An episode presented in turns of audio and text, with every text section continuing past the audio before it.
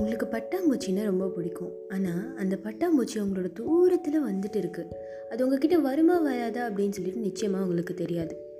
ஆனால் நீங்கள் எதிர்பார்க்காத நேரத்தில் அந்த பட்டாம்பூச்சி கரெக்டாக உங்கள் கையிலேயே வந்து உட்காந்துச்சு. அந்த பட்டாம்பூச்சியோட அழகை ரசிக்காமல் அது எங்கே நம்மளை விட்டு போயிடுமோ அப்படின்னு சொல்லி பட்டாம்பூச்சியை மூடி வைக்க ட்ரை பண்ணுறீங்க கையில். ஆனால் அந்த பட்டாம்பூச்சி வேகமாக சிறகடிச்சு பறக்க ட்ரை பண்ணுது. நீங்கள் எச்சா மூடுறீங்க. ஒரு நிமிஷம் யோசிச்சு பாருங்களேன் என்ன ஆகும்னு.